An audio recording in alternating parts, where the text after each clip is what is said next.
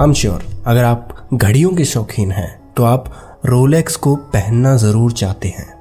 Rolex एक luxury watch brand है, जो कि आज दुनिया की सबसे ज़्यादा वैल्यूएबल वॉच ब्रांड भी है। जैसे आज घड़ियों में डे और डेट काफ़ी ज़्यादा कॉमन हो गया है, लेकिन बीसवीं शताब्दी में ये सब कॉमन नहीं था। ये सब फ्यूचर की बातें थी। रोलेक्स ने ही ऐसे इनोवेशंस किए और आज वो दुनिया की सबसे ज़्यादा वैल्यूएबल वॉच ब्रांड बन चुकी है। आज हम रोलेक्स के बारे में ही जानेंगे।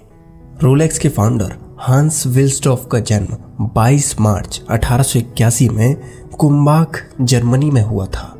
जब वो लगभग 12 साल के थे, तब उनकी माँ की मृत्यु हो गई थी और उसके कुछ महीनों के बाद ही उनके पिता की भी मृत्यु हो गई।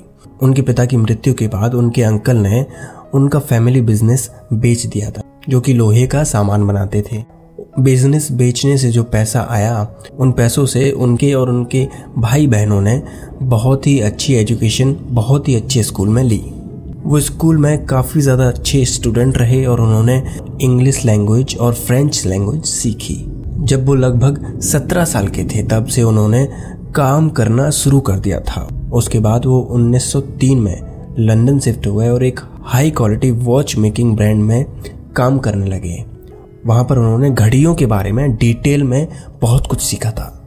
और फिर दो साल वहाँ पर काम करने के बाद, बारीकियाँ सीखने के बाद 1905 में उन्होंने अपने ब्रदर इन लॉ के साथ मिलकर एक कंपनी की शुरुआत की, जिसका नाम था विल्स्टॉफ एंड डेविस उनके ब्रदर इन लॉ का नाम एल्फ्रेड डेविस था। वो लोग हाई क्वालिटी वॉच बनाना चाहते थे। वो भी एक अफोर्डेबल प्राइस पर। उनके शुरुआती काम में उन्होंने खुद घड़ियाँ नहीं बनाई थी। वो लोग कई ब्रांड्स का सामान खरीदते थे और उसको असेंबल करके बेचते थे। वो लोग इंपोर्ट करते थे हर्मन एजलर की स्विस मूवमेंट्स घड़ियों में मूवमेंट मेन हिस्सा होता है, जो बॉडी के अंदर कॉम्प्लिकेटेड मशीनरी रहती है, उसे मूवमेंट ही कहते हैं। वो लोग केस खरीदते थे डायनेसन से और ये फिर इनको असेंबल करके ज्वेलर्स को बेच देते थे, जो कि फिर अपना ब्रांड नेम ऊपर लगा देते थे। विल्स्टॉफ एंड डेविस की घड़ियाँ काफ़ी ज़्यादा रिलायबल थी, इसकी वजह से उनकी सेल्स काफ़ी ज़्यादा बढ़ने लगी और वो लोग फ़ेमस होने लगे। और इंग्लैंड में कुछ सालों में ही वो लोग one of the top watch making firms में से एक थे। उन्होंने फिर अपनी खुद की घड़ियाँ बनानी शुरू की। उस समय पर एक्यूरेसी के लिए लोग पॉकेट वॉचेस रखते थे और रिस्ट वॉचेस सिर्फ़ औरतें पहनती थीं। लेकिन हांस ये चीज़ बदलना चाहते थे। वो सोचते थे कि रिस्ट वॉच आगे जाकर सभी लोग पहनेंगे। पॉकेट वॉचेस का ज़माना अब चला जाएगा। वो एक ऐसी रिस्ट वॉच बनाना चाहते थे जो कि एक्यूरेट हो। उन्होंने 1908 में विल्स्टॉफ एंड डेविस को बदलकर रोलेक्स रख दिया। उन्होंने फिर लंदन के बाद स्विट्ज़रलैंड में ला कॉक्स दे फॉन्स में अपना एक ऑफ़िस खोला और वर्ल्ड वॉर के दौरान सभी बिजनेसेस पर बहुत ही ज़्यादा इम्पैक्ट पड़ा और सभी बिजनेसेस लॉसेस में जाने लगे। लेकिन रोलेक्स ने इस मौके का फ़ायदा उठाया और 1914 के आसपास उन्होंने सोल्जर्स को ये वॉचेस देनी शुरू की और इसको एडवर्टाइज करना भी शुरू किया। जिसकी वजह से रिस्ट वॉचेस ने काफ़ी ज़्यादा पॉपुलैरिटी हासिल की। 1915 के आसपास उन्होंने अपनी कंपनी का नाम पूरी तरह से बदलकर रोलेक्स वॉच कॉरपोरेशन लिमिटेड रख दिया, क्योंकि वर्ल्ड वॉर के दौरान जर्मनी को काफ़ी ज़्यादा हेट्रेड की नज़रों से देखा जाता था और हांस विल्स्टॉफ भी एक जर्मन थे। 1914 से लेकर 1918 तक इंग्लैंड ने काफ़ी ज़्यादा टैक्सेस बढ़ा दिए थे। और जो कि हांस विल्सॉफ के लिए एक परेशानी बनता गया। टैक्सेस लगभग 33 परसेंट थे उनकी कंपनी पर, जिसका रिज़ल्ट ये हुआ कि फिर 1919 में जनीवा, स्विट्जरलैंड में उन्होंने अपना हेडक्वार्टर शिफ्ट कर लिया। 1926 में रोलेक्स ने ओस्टर लॉन्च की, जो कि दुनिया की सबसे पहली वाटरप्रूफ वॉच थी। इसको एडवर्टाइज करने के लिए उन्होंने क्रिएटिव आइडियाज़ के साथ एक्सपेरिमेंट किया, जैसे कि फ़िश पॉन्ड में वो घड़ी रख देते थे, जिससे कि लोगों को दिख सके कि ये वाटरप्रूफ है। मर्सिडीज ग्लाइड्स एक प्रोफेशनल स्विमर थी। उन्होंने 1927 में रोलेक्स ऑयस्टर अपने गले में पहनकर इंग्लिश चैनल जो कि सदर्न इंग्लैंड और नॉर्दर्न फ्रांस के बीच में एक चौंतीस किलोमीटर की समंदर का स्ट्रेच है, उसको पार करने की कोशिश की। उन्होंने हालाँकि ये स्ट्रेच पूरा कवर नहीं कर पाया था तैरते हुए, लेकिन पूरे समय उनके गले में रोलेक्स ऑयस्टर थी, जिसकी वजह से जब वो बाहर आई और रोलेक्स अच्छे से काम कर रही थी, तब उसको बहुत ज़्यादा पॉपुलैरिटी मिलने लगी।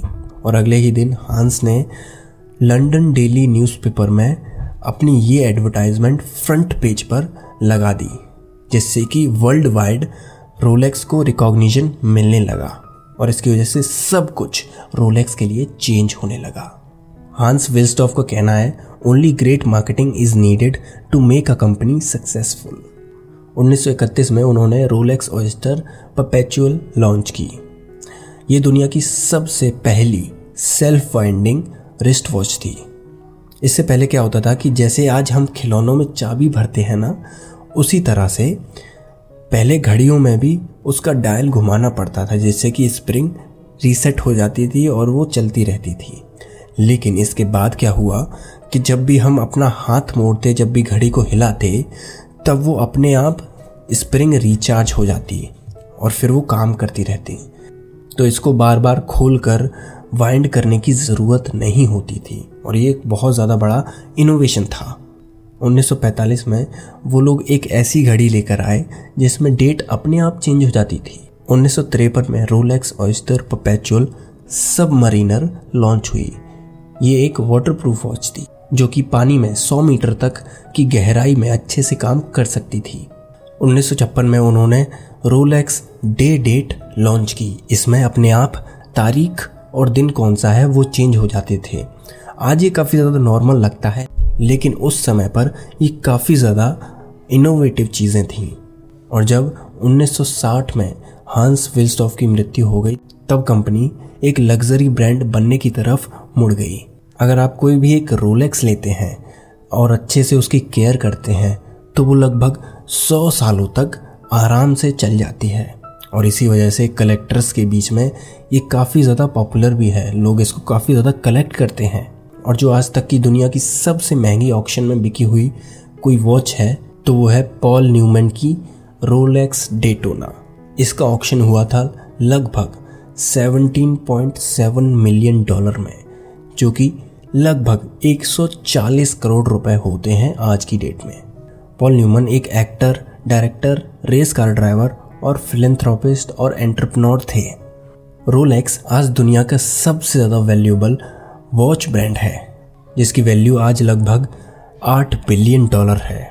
और इसको रुपए में अगर कन्वर्ट करें तो तिरसठ सौ करोड़ से भी ज़्यादा होता है ये।